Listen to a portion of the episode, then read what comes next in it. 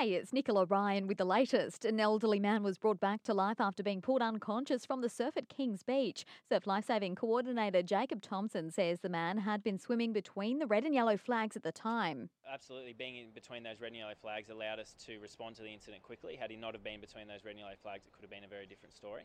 Uh, exactly what occurred, we're, we're not sure. Um, we, he did have an injury to his head, uh, so that may lead us to believe that he's uh, hit the sandbank at some point in time.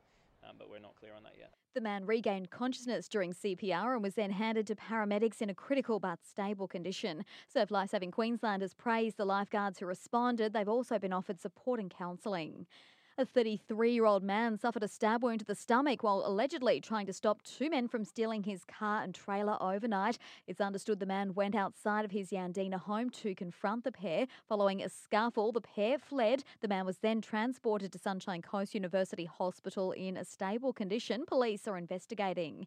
And the Premier says it's time for the state government to get tougher on convicted child killers.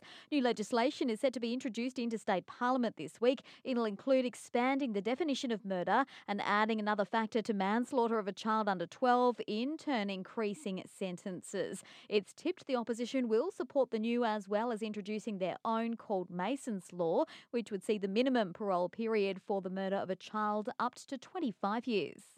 And in soccer, the Sunshine Coast Fire was defeated 3 0 in their weekend round two State League clash against Brisbane City. The Fire are now in the bottom two on the 15 team ladder and will take on the Brisbane Strikers at home this weekend.